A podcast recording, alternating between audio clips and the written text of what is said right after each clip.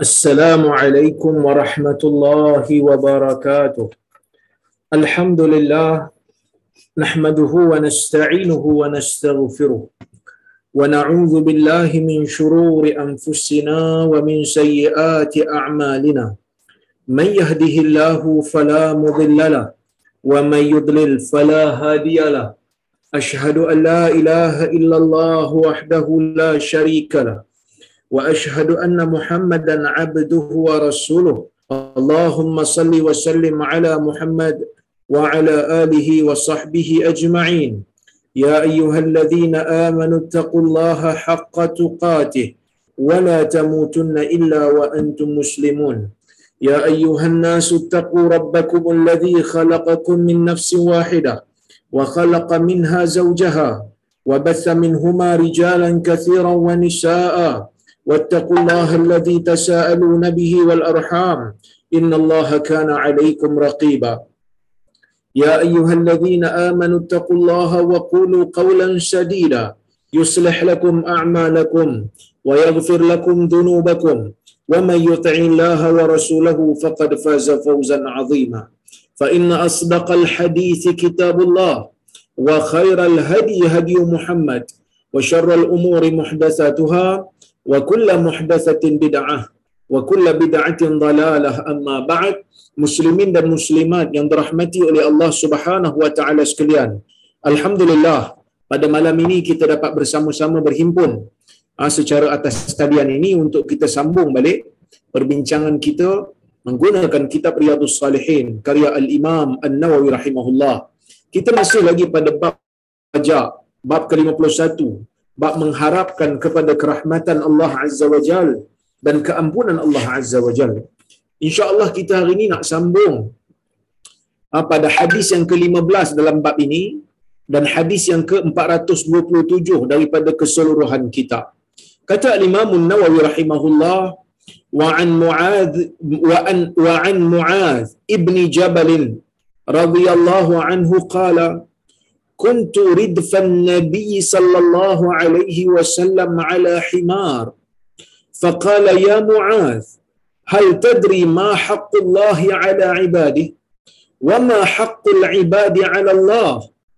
قلت الله ورسوله أعلم. قال فإن حق الله على العباد أن يعبدوه ولا يشركوا به شيئا. وحق العباد على الله ألا يعذب الله من لا يشرك به شيئا. فقلت يا رسول الله أفلا أبشر الناس؟ قال لا تبشرهم فيتكلوا. متفق عليه.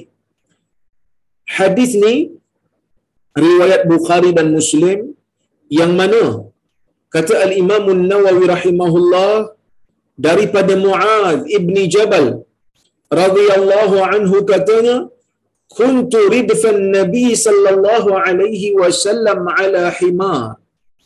Aku bersama sama dengan nabi sallallahu alaihi wasallam yang mana Muaz berada di belakang Nabi sallallahu alaihi wasallam di atas seekor himar seekor keldai faqala Kemudian Nabi sallallahu alaihi wasallam bersabda kepada Muaz, "Ya Muaz, hal tadri ma haqqullah ala ibadi?" Wahai Muaz, adakah kamu tahu apakah hak Allah ke atas hamba-Nya dan apakah hak hamba ke atas Allah? Wa ma haqqul ibadi ala Allah? Soalan Nabi ni dua. Soalan Nabi ni ada dua benda. Nabi kata, kamu tahu tak wahai Muaz? Ya, kamu tahu tak wahai Muaz, apa hak Allah terhadap hamba dan apa hak hamba terhadap Allah Azza wa Jalla? Adakah Nabi sallallahu alaihi wasallam dalam hadis ni bertanya kepada Muaz untuk Nabi mengambil ilmu daripada Muaz? Jawapannya tak. Kerana dalam agama ni tuan-tuan dan puan-puan, Nabi sallallahu alaihi wasallam lah guru kita. Tidak ada siapa pun dalam dunia ni daripada kalangan manusia dan jin yang menjadi guru kepada Nabi sallallahu alaihi wasallam dalam agama tak ada. Kerana Nabi sallallahu alaihi wasallam ini diutuskan oleh Allah sebagai nabi, sebagai rasul untuk mengajarkan kita agama. Maka nabi itu guru. Sebab itu Allah Subhanahu wa taala sebutkan di dalam Al-Quran laqad kana lakum fi rasulillahi uswatun hasanah sesungguhnya bagi kamu wahai orang-orang yang beriman fi rasulillah pada rasul itu uswatun hasanah ada contoh yang baik. Wama atakumur rasul fakhudhu wama nahakum anhu fantahu. Apa yang nabi bawakan kepada kamu kamu ambil dan apa yang nabi larang kamu kamu tinggalkan ini merupakan satu hakikat yang diketahui oleh ramai manusia. Nabi sallallahu alaihi wasallam adalah guru kita dalam agama. Dalam urusan dunia, mungkin Nabi sallallahu alaihi wasallam mengambil manfaat ilmu daripada daripada manusia yang lain. Umpamanya Nabi SAW apabila sampai ke Madinah, Nabi tengok orang-orang Madinah ini sebelum daripada musim tamar berlaku, mereka akan tepuk bunga jantan ke pokok betina. Maka Nabi sallallahu alaihi wasallam tak tak setuju dengan perbuatan tu. Para sahabat yang buat perbuatan itu ingatkan arahan itu merupakan arahan agama lalu lalu mereka tak buat. Tiba-tiba bila sampai saja musim tamar tamar yang keluar tidak baik disebabkan mereka tak buat talqih. Mereka tak buat takbir. Mereka tak buat pendebungan tu. Maka mereka datang kepada Nabi sallallahu alaihi wasallam dan Nabi mengatakan laqad dhanantu dhanna fala tu'akhiduni bi dhann aku telah sangka aku telah menyangka dengan satu sangkaan. Maka janganlah kamu semua mengambil tindakan ataupun menyalahkan aku kerana sangkaan aku yang ini. Awama antum a'lamu bi amri dunyakum nabi kata. Kamu lebih tahu tentang urusan dunia kamu. Begitu juga dalam hadis yang lain, Nabi sallallahu alaihi wasallam pada awalnya tidak memakai cincin di jari eh, di jari baginda. Tetapi apabila Nabi sallallahu alaihi wasallam berpindah ataupun berhijrah ke Madinah, Nabi menjadi pemimpin bagi negara Madinah.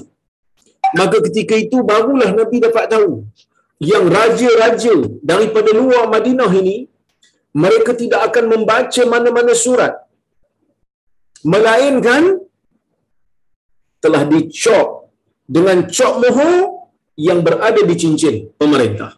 Maka pada ketika itulah kata para sahabat Nabi sallallahu alaihi wasallam mengambil cincin daripada daripada perak untuk diletakkan padanya cop Muhammadur Rasulullah.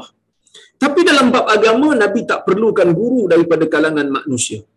Kerana Nabi sallallahu alaihi wasallam menjadi murid kepada Jibril ya Nabi sallallahu alaihi wasallam menjadi orang kata apa penerima wahyu daripada Allah melalui perantaraan Jibril maka sebab itu dalam peristiwa Amar yang mana Amar bercerita kepada kita peristiwa Jibril datang kepada Nabi sallallahu alaihi wasallam dalam bentuk manusia yang tidak dikenali. Nabi ni dia datang kat Nabi ni kadang-kadang eh, dalam bentuk manusia, kadang-kadang dalam bentuk dia yang yang asal. Ya, kadang-kadang Jibril datang dekat Nabi ni dalam bentuk manusia. Kadang-kadang dalam bentuk yang asal dia. Jadi bila dia datang kepada Nabi dalam bentuk manusia, dia datang kepada Nabi tu ada kalanya sama rupa paras dia tu macam rupa paras Dihyah bin Khalifah Al-Kalbi, seorang sahabat Nabi sallallahu alaihi wasallam. Dihyah ni seorang pemuda yang kacak, yang cantik, yang yang handsome lah kita kata. Jadi kadang-kadang Jibril ni bila dia turun kepada Nabi SAW, muka dia tu macam muka Dihyah. Itu satu. Yang kedua, kadang-kadang Jibril datang dalam bentuk yang tak dikenali. Seperti mana hadis Umar. Bila mana Jibril datang kepada Nabi SAW di hadapan para sahabat yang lain, Jibril bertanya kepada Nabi tentang iman, Islam dan ihsan. Bila Nabi SAW jawab soalan yang pertama, Jibril kata, Sadaqta, kamu bercakap benar. Para sahabat kata, Fa'ajibna lahu, yas'aluhu wa yusaddiquhu. Kami terkejut dengan dia ni. Kami heran dengan perangai dia ni. Sebab apa? Sebab apa pelik? Yas'aluhu wa yusaddiquhu. Dia bertanya Nabi SAW, lepas tu dia kata betul. Sebab apa para sahabat pelik? Sebab pertama para sahabat tak tahu yang tu Jibril. Sebab dia datang dalam bentuk manusia dan tak dikenali dan dia pun tak bagi tahu dia Jibril. Maka bila dia datang dalam bentuk manusia, sahabat ingat dia ni manusia. Dia tanya soalan kat Nabi, Nabi jawab, dia kata betul. Seolah-olah macam dia ni guru kepada Nabi SAW. Dan sebenarnya memang betul lah. Jibril ni memang guru kepada Nabi SAW menyampaikan wahyu kepada Nabi SAW. Tapi dalam dunia, manusia ke jin, tak ada yang menjadi guru dalam urusan agama kepada Nabi kita. Dah kalau bukan guru, kenapa Nabi tanya soalan ni pada Muaz? Soalan ni bukan soalan nak tahu. Soalan ni ada banyak jenis. Dalam bahasa Arab, soalan ni ada soalan yang pelbagai. Ada soalan yang memang kita nak faham. Soalan seperti ini dipanggil soal, apa ni, al-istifham. Kita nak minta kefahaman, maka kita bertanya.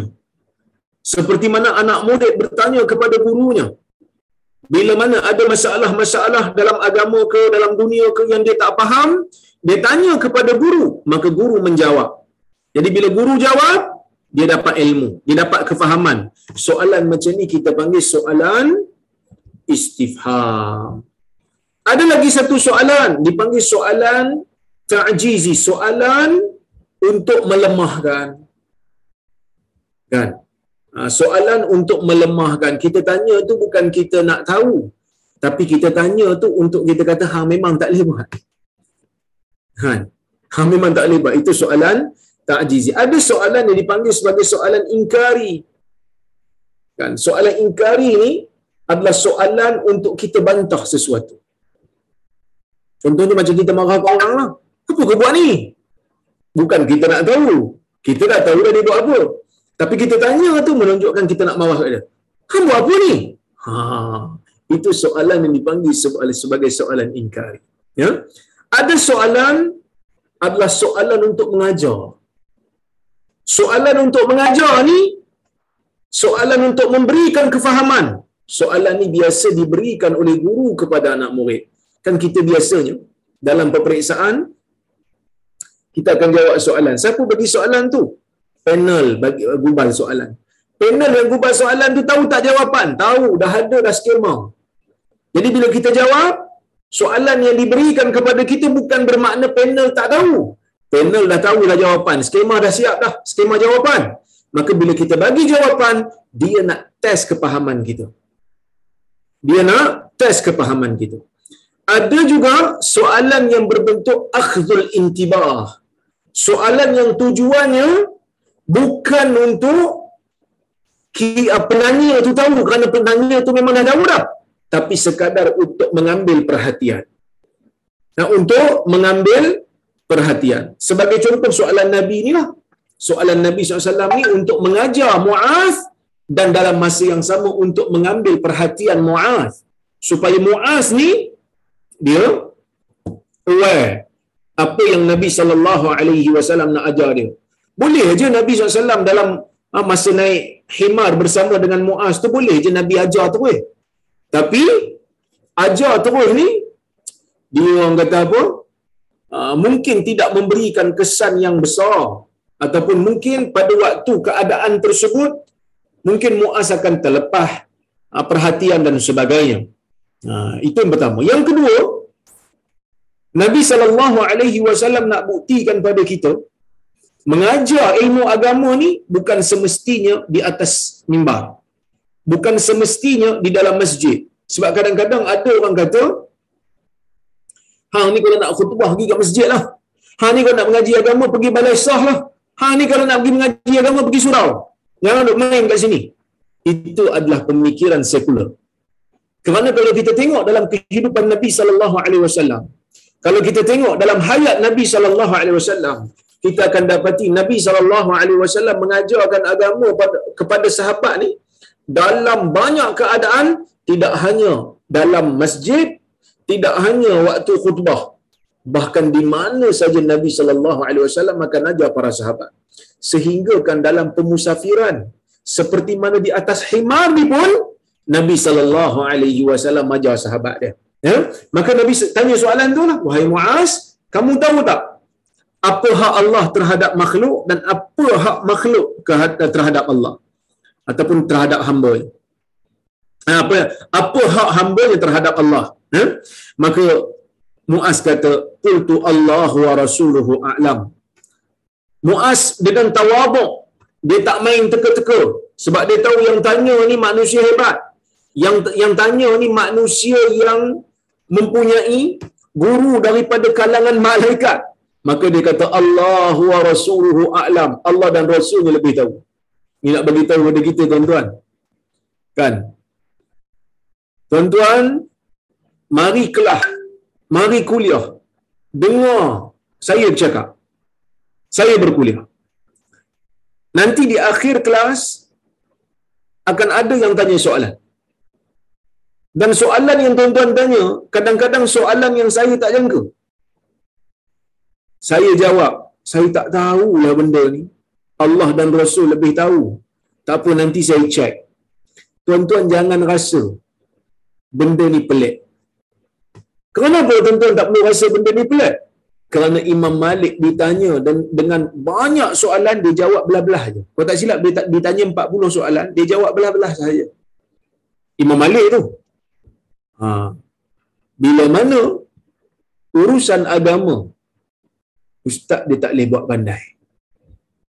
Dia tak boleh buat pandai. Kalau dia pandai, dia bagi tahu jawapan. Kalau dia tak pandai, kalau dia tak tahu, dia jangan buat-buat pandai. Sebut saja Allah wa rasuluhu a'lam. Allah dan Rasulnya lebih tahu. Balik semak, balik cek. Takut-takut kita jawab satu benda yang kita rasa betul, tapi rupanya tak betul maka jenuh kita nak patah balik nak bagi tahu pada orang yang dah dengar dalam majlis yang pertama maka sebab itu ia merupakan satu perkara yang bahaya apa ni Allah Subhanahu wa taala sebut wala taqfu ma laysa laka bihi ilm kamu jangan ikut benda yang kamu tidak ada ilmu tentangnya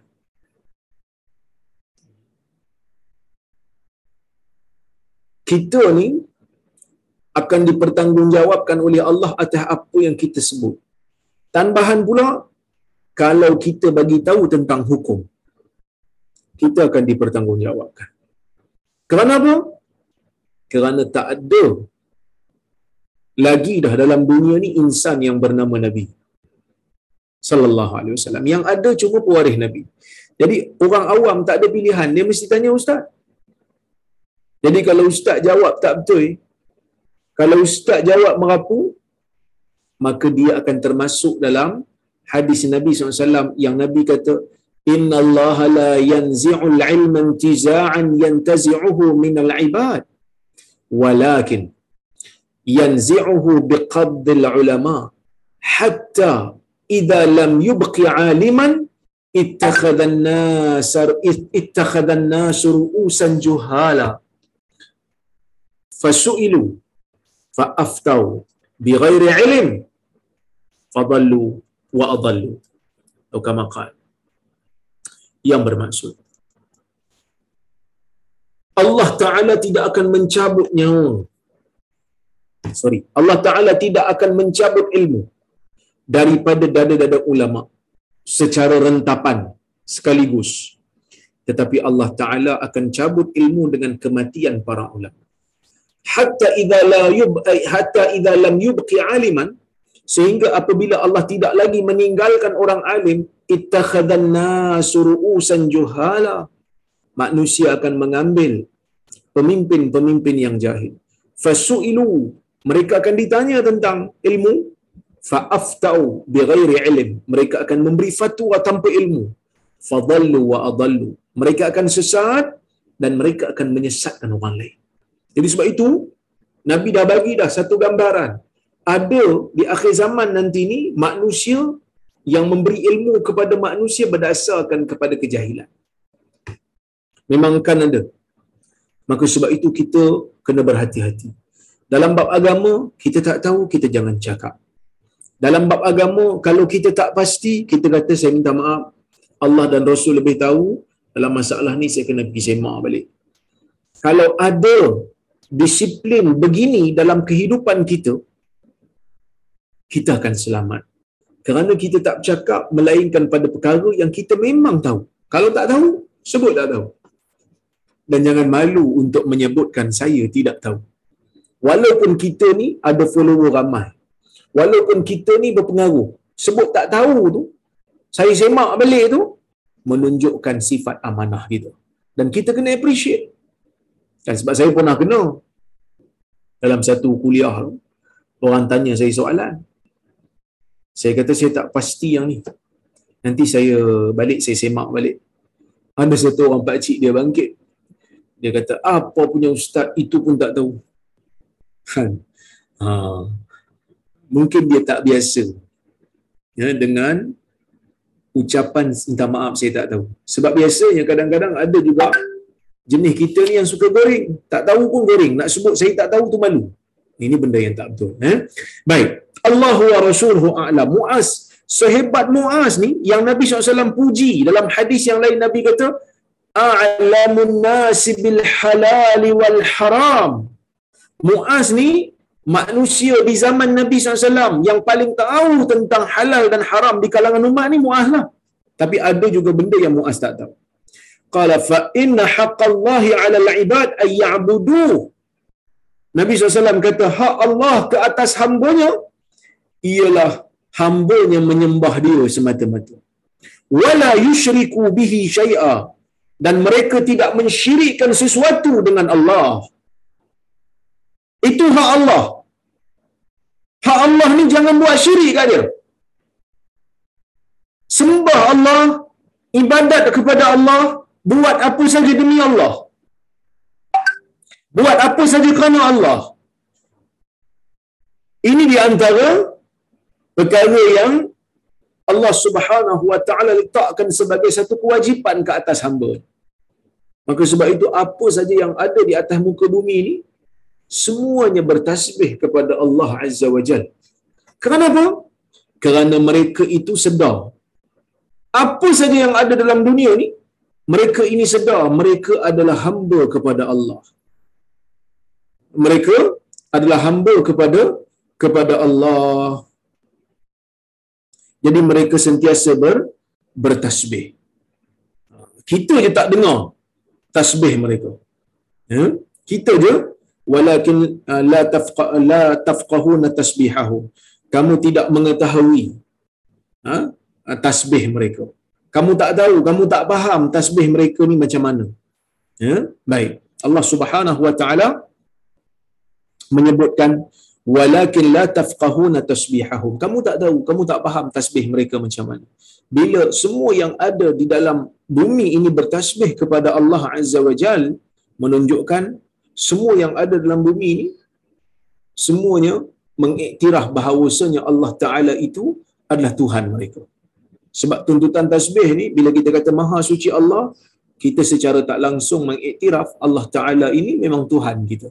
Maka sebab itu kita ucapkan subhanallah. Tapi manusia ni ada sebahagian daripada mereka yang degil. Ada sebahagian daripada manusia yang degil. Degil macam mana? Allah Azza wa Jalla memberikan begitu banyak kelebihan kepada insan, memberikan akal fikiran, memberikan badan yang sempurna, memberikan fizikal yang kuat berbanding yang lain, berbanding makhluk yang lain. Tapi ada sebahagian daripada manusia ni kufur kepada Allah. Tidak melaksanakan hak Allah. Maka sebab itu Allah Taala mengazab mereka apabila mereka mati dalam dalam syirik. Baik wa haqqul ibadi 'ala Allah dan hak hamba pula terhadap Allah alla yu'adziba supaya Allah tidak mengazab sesiapa yang tidak mensyirikkan Allah akan sesuatu. Siapa yang tak buat syirik, Allah Taala takkan azab dia. Maka Muaz kata, "Faqultu ya Rasulullah, afala ubashirun nas?" Ya Rasulullah, boleh tak saya ni beri berita gembira ni kepada manusia? Sebab Muaz dengar benda daripada Nabi SAW, Muaz happy. Kenapa Muaz happy? Hak hamba terhadap Allahnya, bila dia tak melakukan syirik aja, maka Muaz faham, Allah Ta'ala tidak akan mengazab orang tu. Jadi Muaz kata kalau macam tu ya Rasulullah saya nak bagi nak bagi tahulah berita gembira ni kepada manusia lain supaya manusia lain terima berita gembira ni daripada daripada saya yang saya dapat daripada engkau ya Rasulullah. Maka Nabi SAW kata apa? La tubashirhum fayattakilu. Kamu jangan beri berita gembira ni kepada mereka. Nanti mereka akan meninggalkan amal. Sebab apa? Sebab menurut Nabi SAW, Nabi jangka. Bukan semua orang kepahaman macam Mu'az.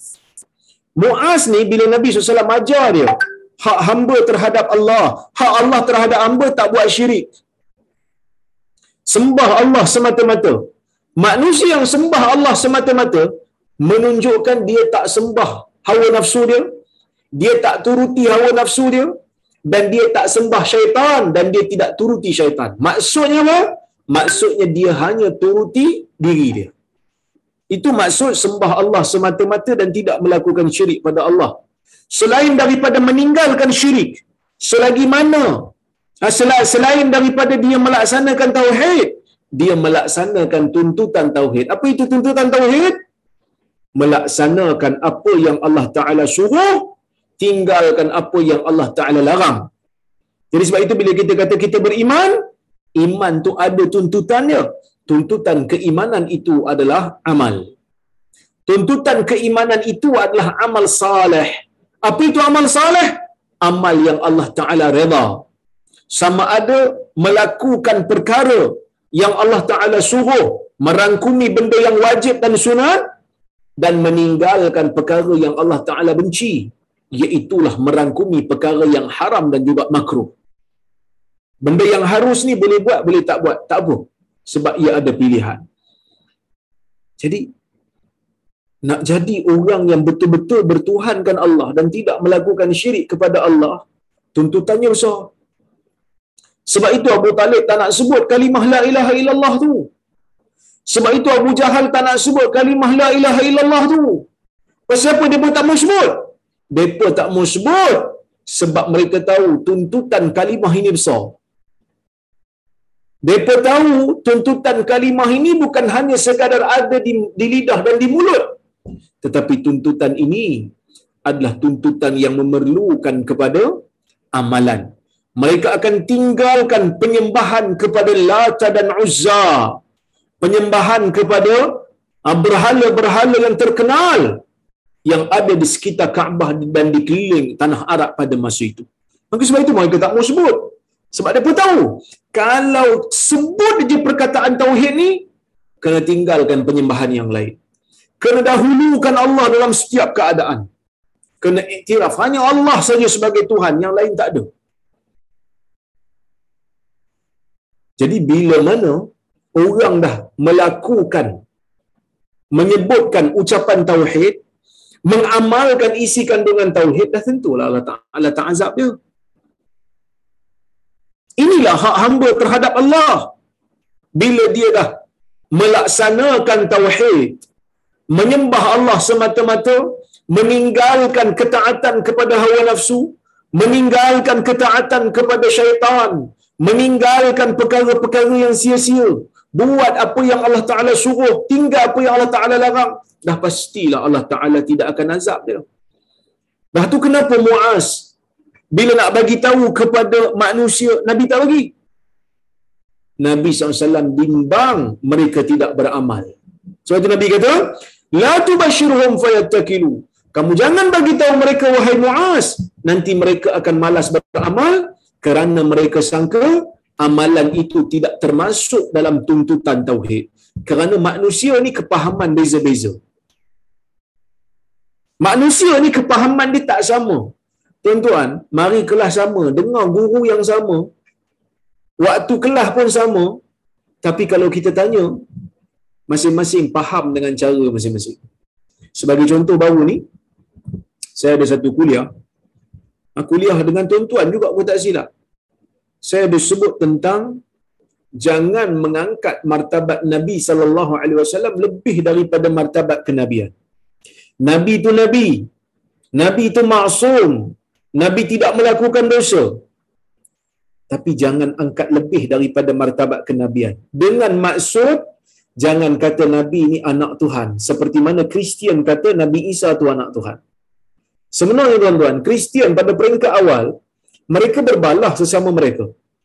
Sebahagian daripada Kristian kata Isa itu Nabi. Sebahagian daripada Kristian kata Isa itu mempunyai ciri-ciri ketuhanan, divine. Maka mereka buat kaunsul, mereka bincang sama mereka dan akhirnya buat keputusan Isa anak Tuhan. Dan itulah yang menyebabkan mereka menjadi kafir. Kenapa? Bukan kerana mereka kufur kepada Nabi Isa.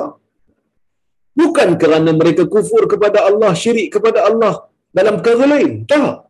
Mereka menjadi kafir asalnya adalah kerana mereka kata Isa tu anak Tuhan.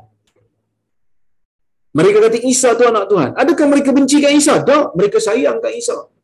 Sayang mereka kepada Isa. Mereka rasa kalau kita jadikan dia ni Nabi biasa tak cukup. Kita kena jadikan dia anak Tuhan. Barulah rare. Barulah dia punya martabat akan jadi tinggi. Kita sembah Isa ni. Ini kata orang Kristian. Maka akhirnya Allah Azza wa Jal mengeluarkan mereka ini daripada daerah keimanan yang sebenar. Bahkan kalau kita baca Fatihah pun, kita doa kepada Allah, ihdinas siratal mustaqim, siratal ladina an'amta alaihim, ghairil maghdubi alaihim waladdallin. Ghairil maghdub, bukan orang yang dimurkai. Sebahagian mufassirin kata, orang Yahudi. Waladdallin, bukan juga jalan orang yang bukan juga jalan orang-orang yang sesat. Siapa dia? Golongan Nasara, Nasrani. Sebab apa mereka sesat? Kecintaan buta tuli. Sehingga mengangkat Nabi Isa itu lebih daripada martabat kenabian. Saya sebut benda tu. Tiba-tiba ada orang faham lain. Dia kata, Rozaimi ajar orang untuk tak hormat Nabi SAW. Untuk hina Nabi SAW. Punya jauh. Saya kata jangan angkat martabat Nabi itu lebih daripada martabat kenabian. Martabat kenabian tu memang dah martabat yang sangat-sangat mulia bagi manusia. Tuan-tuan, kita bukan Nabi. Saya bukan Nabi, tuan-tuan pun bukan Nabi. Jadi bila kita sama-sama bukan Nabi, kita tak mulia lah macam Nabi. Bila kita tak mulia macam Nabi, kita takkan dapatlah kemuliaan nubuah itu, kenabian itu tak dapat kita. Nabi Muhammad dapat dah? Dapat lah. Bila kita kata Nabi itulah Nabi, Nabi itulah Rasul, kemuliaan tu ada kepada Nabi. Tapi jangan angkat lebih daripada had. Ini disebutkan dalam Quran. Allah Ta'ala kata, Qul innama ana basyarum mislukum. Katakan, wahai Muhammad, aku ini manusia seperti kamu. Dalam hadis Nabi kata, La tutruni kama atratin nasara Isa bin Maryam. Kamu jangan lebih-lebih memujiku. Seperti mana orang Kristian, orang Nasara berlebihan dalam memuji Isa anak Maryam. Innama ana abd, sesungguhnya aku ni hanyalah hamba. Faqulu Rasulullah abduhu wa rasuluh. Katakanlah aku ni adalah hamba Allah dan Rasul. Jadi kepahaman orang tu beza-beza. Maka sebab itu Nabi kata dekat Muaz jangan beritahu lah takut orang salah faham. Takut hanya nanti dia faham selagi mana aku mengucap kalimah syahadah maka selagi itulah Allah Ta'ala tak azab aku. Oh, ini satu pemahaman yang salah. Kan? Satu pemahaman yang salah. Ada tafsiran kedua yang kata hak Allah terhadap hamba tak melakukan syirik. Hak hamba terhadap Allah, Allah tidak akan azab selama-lamanya orang yang orang yang ada tauhid dalam jiwa. Kalau dia buat macam mana pun, dosa dia buat macam mana tapi iman ada dalam jiwa dia, mungkin dia akan masuk neraka, mungkin tapi dia masuk neraka tu sekejap. Ha? dia masuk neraka tu sekejap. Sekadar dosa dia habis saja. Bila dosa dia habis, dia akan masuk ke dalam syurga dengan rahmat daripada Allah Subhanahu Wa Taala dan kurnia daripada Allah. Ni nak bagi tahu apa kat kita ni? Nak bagi tahu kat kita bahawasanya ada dua tafsiran. Tafsiran yang pertama kata Allah Taala tidak akan azab orang yang melakukan tauhid padanya. Yang betul-betul menyembah Allah tidak mensyirikkan dia.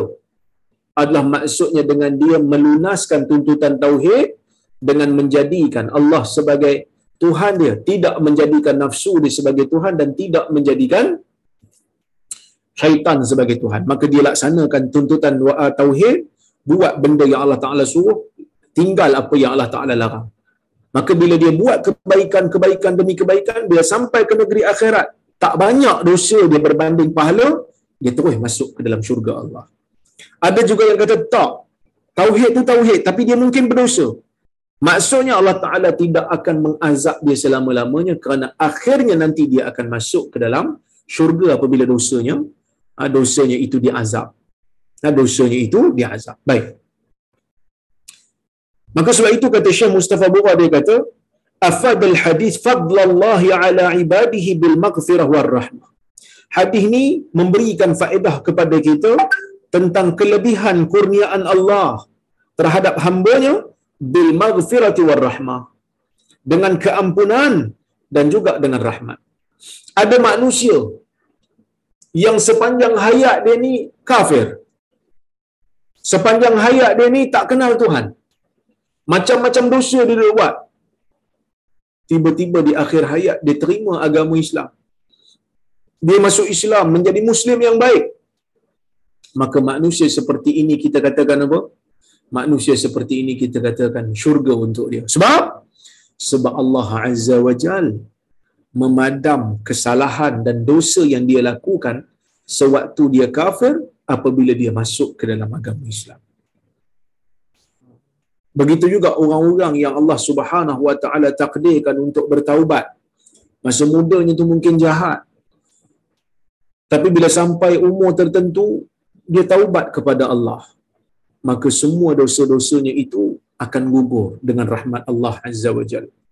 Allah Ta'ala maha pengampun, maha penyayang. Eh? Ha, maka sebab itu tuan-tuan, kita ni jangan putus harap. Jangan putus asa datang saja kesedaran rasa nak berubah rasa nak beriman rasa nak bertaubat taubat segera jangan dok fikir ish Tuhan ni terima ke tidak aku punya apa ni taubat ni jangan kerana bisikan-bisikan yang seperti itu biasanya datang daripada syaitan nak menjadikan kita ragu nak menjadikan kita ni tak yakin. Seperti mana syaitan akan ganggu kita bila kita nak salat. Kan kadang-kadang bila kita nak salat, kadang-kadang syaitan bagi rasa was-was. Eh, tadi ambil wudu. Sempurna ke tak entah? Eh, angkat takbir tadi betul ke tak entah? Kan? Lama-lama kalau kita layan, sebab tu was-was ni para ulama' kita jangan layan. Sebab apa? Kalau kita layan, dia akan jadi lagi teruk. Dan bila lagi teruk, dia akan jadikan kita malas nak ibadat. Sebab kata aku bukan tak mau ibadat, tapi bila aku ambil wuduk ya, aku tak boleh. Terus rasa macam ada je anggota yang tak kena pada air. Lama-lama dia akan rasa penat. Bila nak ambil wuduk, dia rasa penat sampai lencun baju. Akhirnya dia akan putus harap. Dia akan kata, aku bukan tak mau, tapi rasa berat, rasa beban. Itu yang syaitan nak. Maka sebab itu kita ni, jangan ada sekali-kali rasa putus harap dengan Allah. Jangan kata, aku ni jahat sungguh lah. Confirm ada neraka aku ni. Jangan. Kerana pengampunan Allah Ta'ala itu lebih luas daripada apa yang kita sangka. Kembali pada agama. Bila ada masa, bila ada ketika, bila ada ruang, bila ada peluang, jangan tangguh-tangguh. Tuan-tuan, saya ingati diri saya, saya ingatkan diri saya dan juga kita semua supaya kita ni terus bersangka baik dengan Allah Azza wa Jalla. Ya, ada satu kisah. Ada seorang penceramah dia bercerita. Saya dengar ceramah dia, menarik cerita dia dia kata ada satu orang hamba Allah ni dia ni kerja bouncer kelab malam. Kerja dia bouncer kelab malam. Bouncer kelab malam ni tuan-tuan duk muka orang biasa, siapa buat kacau dia pukul. Macam-macam benda dia buat. Macam-macam maksiat dia terlibat tiba-tiba di akhir hayat dia bila dah tua dia berhentilah kerja dia taubat tua dah taubat bila taubat tuan-tuan ha, ni benda yang penting bila kita ni taubat bila kita rasa nak berubah kita akan rasa bersendirian sebab mungkin sebelum taubat tu kawan-kawan kita yang selalu bersama dengan kita belum taubat lagi. Kalau taubat satu grup tak apa. Kan? Tapi kadang-kadang kita seorang je nak berubah. Yang lain masih lagi duk buat benda yang sama. Jadi kita akan rasa keseorangan. Kita akan rasa sendirian. Ini bahaya.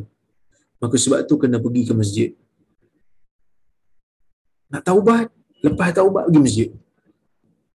Kalau betul-betul nak berubah pergi masjid. Cari kawan baru di masjid. Kerana kita memerlukan sahabat. Dan sahabat yang baik ni penting. Untuk bagi tahu kat kita bila kita tersilap. Eh, yang silap tu. Untuk tunjukkan kita, beri panduan pada kita. Oleh sebab itu Nabi SAW masa hijrah dia bawa Abu Bakar sebagai peneman. Dia bawa Abu Bakar sebagai peneman. Walaupun Nabi itu taklah perlu teman pun sebenarnya. Sebab Nabi bawa Abu Bakar sebagai teman tu bukan nak kata Abu Bakar tu lebih berani pada Nabi. Tak juga. Dalam guru tu, Abu Bakar yang ditenangkan oleh Nabi sallallahu alaihi wasallam. Kan dia kata, "Ya Rasulullah, law ra'a ahaduhum ila qadamaihi la absarana." Ya Rasulullah, kalau sebah salah seorang daripada mereka melihat kaki mereka, mereka akan nampak kita dalam gua ni. Apa Nabi SAW sebut? Ya Abu Bakrin, wahai Abu Bakar, ma dhannuka bithnain illa Allah thalithuhum. Apa yang kamu sangka kita berdua? Ma dhannuka bithnain Allahu thalithuhum.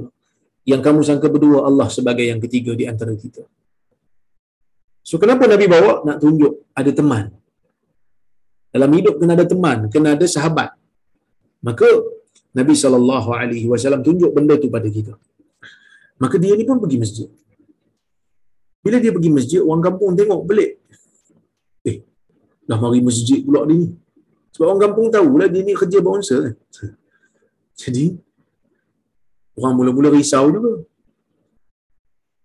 Dia jadi siap masjid. Dia kata, tak apalah saya saya jadi siap, saya bukan kerja pun dia kata. Mula-mula orang tak bagi. Takut apa? Takut uh, kipas hilang. Nah, kipas masjid takut hilang sebab dia jenis muka orang baik pun sebab ni. Tapi lama-lama orang tengok dia bagus. Ya? Dia cuci pinggan kat masjid. Dia cuci kipas. Dia bersihkan masjid. Satu hari, waktu subuh dia buka masjid. Dia bentang sejadah. Dia tengok Tok Bilal tak datang. Tok Bilal lambat. Subuh dah masuk. Dia pun azan. Orang dengar masuk sayuk. Siapa azan? Pelik azan. Tak macam muazin biasa punya azan. Saya tengok dia yang azan. Akhirnya tuan-tuan, dia meninggal dunia. Akhirnya, orang ni meninggal dunia. Dalam keadaan, dia menjadi saleh kepada Allah. Dia saleh. Jadi siap masjid. Boleh hazan juga. Walaupun pada mudanya, buat macam-macam dosa. Buat macam-macam kesalahan. Tetapi rahmat Allah Ta'ala itu besar dia sempat bertaubat dia berkhidmat untuk rumah Allah jadi sebab itu tuan-tuan kita jangan sangka keampunan Allah Ta'ala itu kecil besar sebenarnya maka sebab itu jangan putus harap walaupun kita ni banyak dosa walaupun kita ni banyak kesilapan dan kekurangan rahmat Allah Ta'ala lebih besar dan lebih luas daripada itu untuk terima kita sebagai hamba yang bertaubat kepadanya. Jangan sekali-kali anggap aku ni confirm mali neraka. Tuhan tak terima dah aku ni. No. Allah Ta'ala terima taubat hamba. Kembalilah kepada dia. Selagi mana ruang masih ada, selagi mana peluang masih ada. Baik. Itu yang pertama. Yang kedua, jawazatak jawazatarkil tabshir bil khair idza kana yuaddi ila mahdhurin au tarki sa'i ila ma huwa afdal. Dia kata, hadis ni bagi tahu juga pada kita dibenarkan untuk kita meninggalkan berita gembira. Untuk kita tinggalkan berita gembira yang ada kebaikan padanya jika ia boleh membawa kepada perkara yang buruk. Kadang-kadang kalau kita bagi tahu berita gembira tu akan menyebabkan orang salah faham, akan menyebabkan orang akan akan membawa orang ni jadi sambil lewa. Tak payah bagi tahu dulu lah. Ada benda baik yang datang, kita nak bagi tahu. Tapi kalau kita bagi tahu, orang salah faham. Tak payah bagi tahu pun tahu. Itu yang kedua.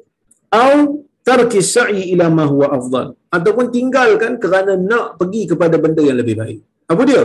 Kalau kita tak bagi tahu manusia akan terus beramal. Kalau kita bagi tahu mungkin mereka salah faham mereka tinggalkan amalan. Jadi benda yang baik ni kadang-kadang kita boleh tinggalkan seketika untuk mendapatkan benda yang lebih baik. Ataupun untuk meninggalkan perkara yang lebih buruk.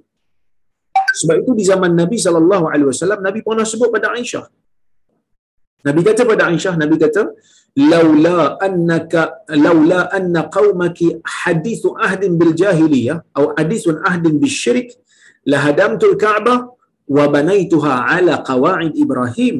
Atau kama qala Nabi kata kalau tidaklah wahai Aisyah kau ni baru saya terlepas daripada syirik aku akan robohkan Kaabah Nabi kata. Dan aku akan bina semula seperti mana binaan Nabi Allah Ibrahim Maksudnya, binaan asal Kaabah bukan seperti mana yang kita tengok hari ini. Kaabah asal di zaman Nabi Ibrahim ada dua pintu.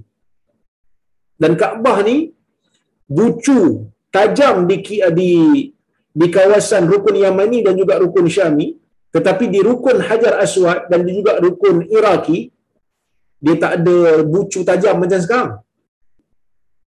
Sekejap. Dekat Hijr Ismail. Sekejap saya ingat dulu. Okey, uh, di Hajar Aswad ada bucu, di Rukun Yamani pun ada bucu. Tetapi yang tak ada bucu sebenarnya adalah di kawasan Hijr Ismail. Yang mana dekat Hijr Ismail tu sebenarnya ada dinding. So Kaabah ni dia berbentuk oval. Bucu Rukun Yamani dengan Hajar Aswad tu bukan bucu betul lah, petak. Tapi di depan tu dekat Hijr Ismail tu dia oval. Itu binaan asal Kaabah. Cuma bila Nabi sallallahu alaihi wasallam pada zaman dulu bila Kaabah ini roboh nak dibina semula. Nak dibina semula Kaabah ni mereka akan mereka kutip derma mereka kutip derma untuk bina semula Kaabah tapi pada masa tu binaan itu orang kata apa tak tak dapat disempurnakan. Sebab apa? Sebab duit tak cukup. Ha, sebab duit tak cukup. Jadi, bila duit tak cukup, mereka bina petak dan mereka letak hijr Ismail yang berada di bucu Iraki dan bucu Syami tu, mereka letakkan batu untuk beri isyarat itu juga sebahagian daripada Kaabah. Bila Nabi SAW menguasai kota Mekah sekali lagi, setelah Nabi SAW hijrah, Nabi berjaya buka kota Mekah pada tahun ke-8 Hijrah. Nabi bagi tahu ke Aisyah. Nabi kata kalau tidak kerana kaum kau baru saya terlepas pada syirik, aku akan roboh Kaabah ni. Aku akan bina semula seperti mana binaan Nabi Ibrahim yang asal. Iaitu kawasan yang Hijr Ismail tu pun akan di didindingkan oleh Nabi. Tapi Nabi tak buat. Sebab apa? Sebab Nabi bimbang kalau Nabi robohkan Kaabah sedangkan orang Mekah baru je masuk Islam pada masa tu Nabi bimbang ia akan membawa satu pesan yang lebih buruk. Iaitu orang akan terus jadi syirik. Apalah Muhammad ni? Rubuhkan Kaabah pula. Sebab orang Mekah tak faham. Jadi satu kebaikan boleh ditangguh seketika kalau kebaikan itu boleh membawa kepada perkara yang buruk. Yang ni dipanggil saddu zara'i. Dalam Islam dipanggil saddu zara'i. Menghalang sesuatu perkara yang menjadi jalan yang boleh membawa kepada perkara yang teruk ataupun perkara yang buruk. Yang ini disebut oleh Imam Syatibi an-nazar ila ma'alatil af'al. Melihat kepada kesan dan akibat amrun mu'tabarun syar'an dia kata. Perkara yang memang diambil kira dalam syarak. Banyak benda yang syarak akan suruh kita tengok kesan dan akibat. Kesan dan akibat. Baik. Yang seterusnya, haqq Allah ala ibadihi ifraduhu bil ibadah min ghairi an yushriku bihi biha ahada hak Allah ke atas hambanya ialah hambanya mengesakan Allah dengan ibadat tanpa melakukan syirik kepadanya dengan sesuatu apapun. Wa nafyal adab amma la yushriku billahi syai'an huwa nafyul khulud wa laysa murad nafyun mutlaqul adab. Dan penafian azab kepada orang yang tidak melakukan syirik ini ialah menafikan dia akan duduk dalam neraka selamanya. Bukan menafikan azab terus. Ini yang saya sebut tadi ada dua tafsiran. Tafsiran yang pertama yang kata dia tidak mensyirikkan Allah ni dia tauhid dan dia melaksanakan tuntutan tauhid. Maksudnya dia uh, betul-betul beramal saleh. Langsung tak ada dalam jiwa dia ni nak buat dosa. Kalau ada pun sikit-sikit. Jadi bila sampai ke negeri akhirat, dia clear. Timbang amalan baik, berat, belah baik. Berbanding yang jahat. So dia masuk syurga terus. Ataupun tafsiran yang kedua, dia mungkin ada buat jahat, tapi dia tak akan kekal dalam neraka selama-lamanya. So di dua tafsiran yang disebut oleh para ulama. Syekh Bura dia setuju dengan tafsiran yang kedua ni. Wallahu a'lam. So kita tengok hadis yang berikutnya. Hadis yang ke-16 dan hadis yang ke-428 di dalam kitab ini. Kata Imam Nawawi rahimahullah, wa 'anil Bara ibn Azib radhiyallahu anhuma.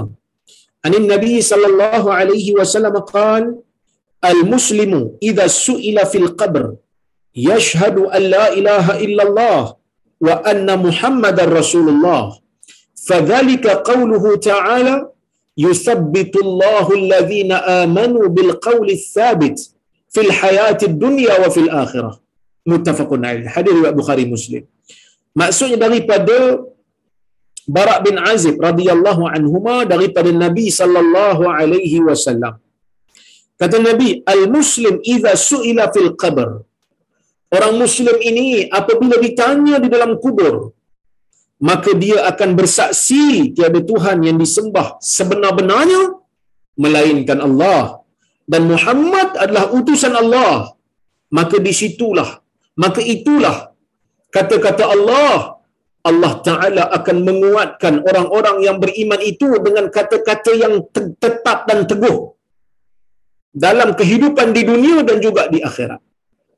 Maksudnya apa kat sini? Maksudnya Nabi SAW nak bagi tahu kat kita tentang kepentingan iman, tentang kepentingan tauhid untuk kita bawa bertemu dengan Allah Azza wa Jal. Sebelum pergi ke negeri akhirat, kita akan pergi ke, ke alam barzah dulu. Dan alam barzah ni adalah sesuatu yang ada. Yang wujud. Yang akan kita temui. Dan akan kita ha, dan akan kita tempuhi. Hari ni kita tengok orang mati, mungkin tak ada rasa apa.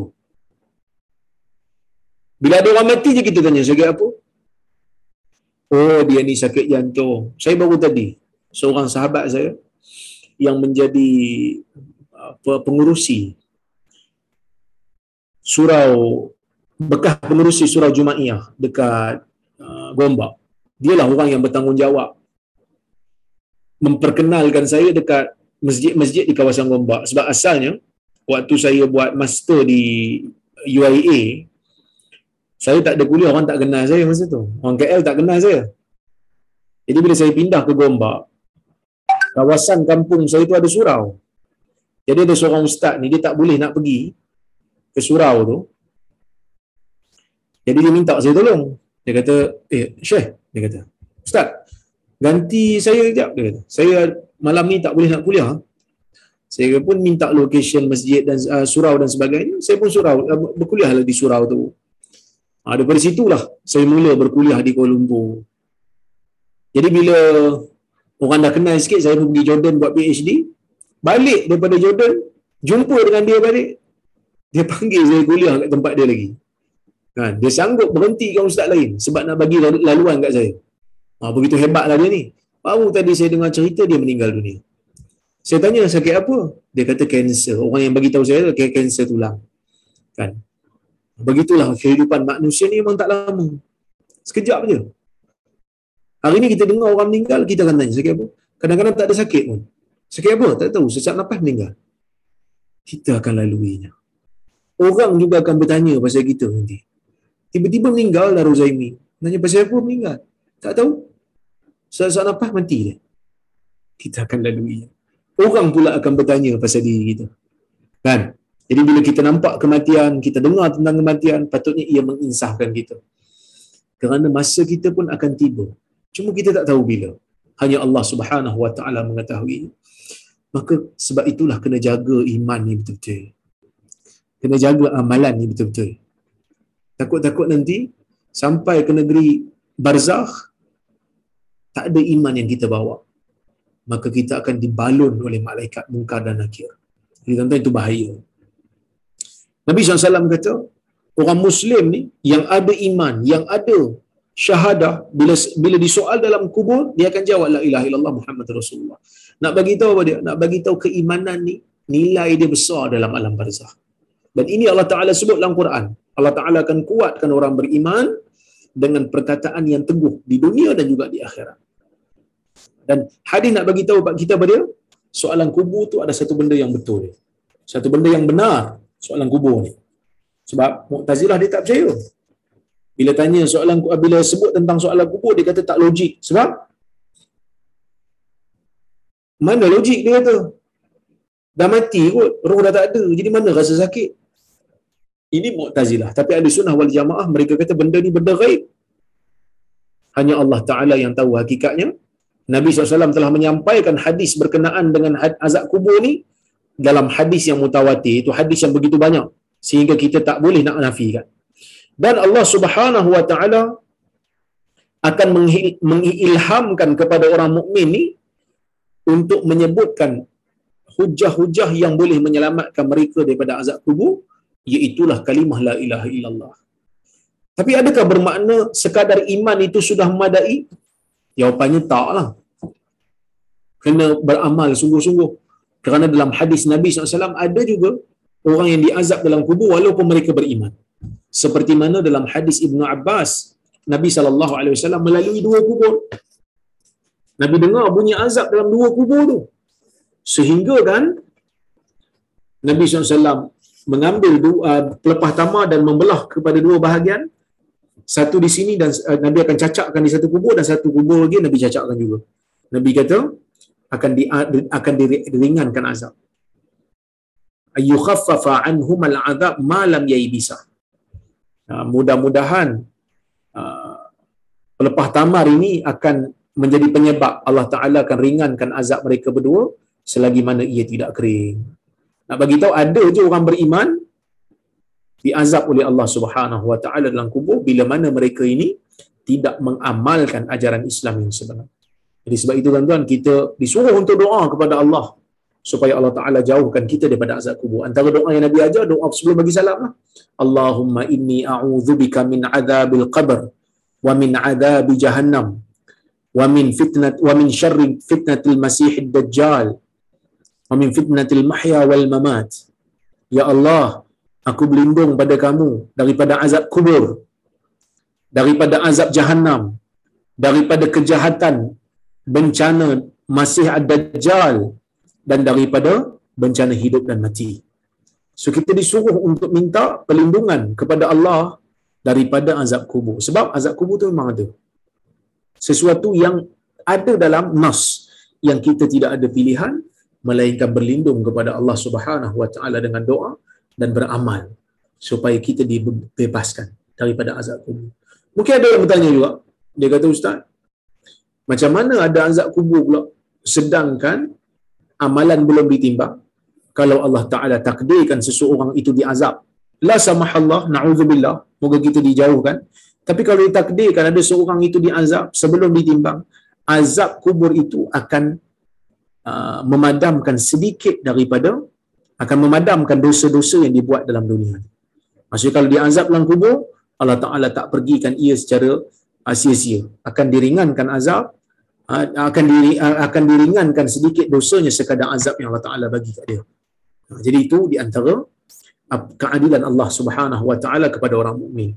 Tapi orang kafir memang akan diazab di barzah dan juga akan diazab di di neraka nanti ataupun di di, di di hari kiamat nanti. Mereka tak akan lepaslah. Dua-dua tempat mereka akan kena kerana tidak ada iman yang yang mereka bawa bila pergi ke alam barzah dan juga di padang mahsyar nanti. Wallahu taala a'lamu bissawab. Saya kira cukuplah sekadar itu untuk malam ini. Uh, mudah-mudahan apa yang saya sampaikan pada malam ini memberikan sedikit panduan kepada kita untuk meneruskan kehidupan sebagai seorang mukmin untuk terus mengharapkan keampunan Allah Azza wa Jal dan jangan putus asa, jangan putus harap dengan rahmat Allah Subhanahu wa taala. Jadi saya tengok kalau kalau ada soalan ataupun komentar, oh tak ada hari ni. Masya Allah. Kan? Tak ada soalan hari ni. Jadi saya harap tuan-tuan uh, yang tak ada soalan ni mudah-mudahan faham apa yang saya sampaikan dan saya ucapkan terima kasih banyak kepada penganjur kepada uh, Haji Shah, Haji Hamid. Oh, ni ada. Ada soalan, ada soalan. Sorry, sorry. Saya belum tutup lagi ada soalan. Eh? Assalamualaikum Dr. Waalaikumsalam. Harap sihat. Alhamdulillah sihat. Bagaimana nak save diri kita dari dosa dengan orang? Nak save diri kita daripada dosa dengan orang ni adalah dengan kita menjadikan diri kita ni uh, orang kata apa buat kebaikan sebanyak mungkin pada orang. Sebab Allah Ta'ala sendiri sebut innal hasanat yuzhibna sayyiat. Sesungguhnya kebaikan itu memadam keburukan. Orang tak puas hati macam mana kat kita, orang kutuk kita macam-macam, kita buat kebaikan kat dia. Saya nampak benda ni berkesan tuan-tuan. Kan orang duk kutuk-kutuk gitu, kita doa kat dia. Moga Allah Ta'ala berkati tuan. Moga Allah Subhanahu Wa Ta'ala berikan kemudahan hidup pada tuan. Lama-lama dia akan malu Allah. kan? Buat kebaikan pada orang. Tak kira siapa. Dan buat baik ni kata orang Melayu berpada-pada kan. Walaupun ada orang kritik sebenarnya benda tu. Dia kata buat baik pada-pada. Buat apa? Buat baik mana boleh pada-pada. Buat baik, baik. Buat, buat terus. Tak payah berpada-pada. Tapi sebenarnya, saya faham dengan makna yang berbeza. Saya tak tahulah dia suruh bahasa betul ke tak. Tapi sebenarnya ada betul juga. Buat baik berpada-pada. Maksud buat baik itu berpada dengan kebaikan. Jangan harapkan balasan. Itu maksud buat baik berpada-pada tu. Buat baik, jangan harapkan balasan daripada orang berpada dengan kebaikan. Aku buat baik kau sebab memang aku nak buat baik, bukan aku nak balasan. Dia tak balas pun tak apa. No big deal kerana Allah Taala boleh balas dengan balasan yang begitu yang begitu yang begitu hebat daripada balasan dunia ni. Apalah sangat. Yang kedua, bila kita nak buat dosa aja, bila kita nak buat apa-apa tindakan aja, ingat pesan Nabi SAW, wala takallam bikalam ta'taziru minhu ghada. Kamu jangan cakap tentang satu cakap yang kamu esok kamu menyesal. Hari ini memang rasa macam nak cakap benda tu, nak buat benda tu, takut-takut esok menyesal. Jadi sebelum nak buat, sebelum nak bertindak, fikir. Aku buat ni, Allah Ta'ala suka ke Allah Ta'ala tak suka? Allah Ta'ala murka ke Allah Ta'ala tak suka? So, itu yang kedua. Yang ketiga, kalau rasa tak boleh nak kawal diri, ni kalau aku cakap ni sekarang, ada benda yang tak kena ni. Kan? Ini kalau aku bertindak sekarang ni, ada yang terasa hati ni, ada yang sakit dengan aku ni. So kita diamkan diri. Man kana yu'minu billahi wal yawmil akhir falyaqul khairan aw liyasmut kata Nabi. Siapa yang beriman kepada Allah dan hari akhirat, hendaklah dia diam. Ada hendaklah berkata baik ataupun diam. Clear. So kita akan selesaikan diri diri kita dengan orang lain. Dan selesaikan diri kita dengan orang lain. Kalau kita nampak orang lain ada majlis umpat ke sebagaimana, kalau boleh tinggalkan kerana tak ada tak ada kemam, apa ni tak ada kemudahan atau so, tak ada keuntungan pun pada diri kita tinggalkan majlis yang seperti itu. Kerana banyak kebaikan-kebaikan lain yang kita boleh ambil. Jangan jangan uh, terlibat dengan perkara-perkara yang yang jahat. Kalau orang mengumpat satu orang kita cuba cuba sebut kebaikan dia supaya mereka berlaku adil kepada orang yang mereka kutuk tu. So ini di antara perkara-perkara yang boleh kita gunakan untuk mengelakkan diri kita daripada buat dosa dengan orang lah. Wallahu a'lam. Dan teringat dan ingatlah azab. Karena azab ni kalau dosa dengan Allah kita boleh bertaubat. Dosa dengan orang selagi dia tak maafkan kita tak lepas. Kena ingat yang tu. Susah. Bila kita ingat itu kita akan behave insya-Allah. Baik. Tuan-tuan itulah yang saya boleh jawab. Insya-Allah kita jumpa di lain masa. Kalau ada kesempatan hari Khamis ni, saya ucapkan terima kasih banyak kepada penganjur Haji Shah, Haji Hamid, Datuk Syekh Hamid dan juga Johan, Datuk Rozhan, Tan Sri Azman yang menganjurkan majlis ini. Terima kasih banyak-banyak. Terima kasih kepada tuan-tuan dan puan yang hadir pada malam ini. Ha, dengar saya berkuliah, dengar saya bercakap. Mudah-mudahan Allah Ta'ala memberikan ha, keberkatan dalam hidup tuan-tuan dan puan Saya minta maaf terkasar bahasa tersilap kata aku qauli hadza wa astaghfirullahalazim li wa lakum. Wassalamualaikum warahmatullahi wabarakatuh.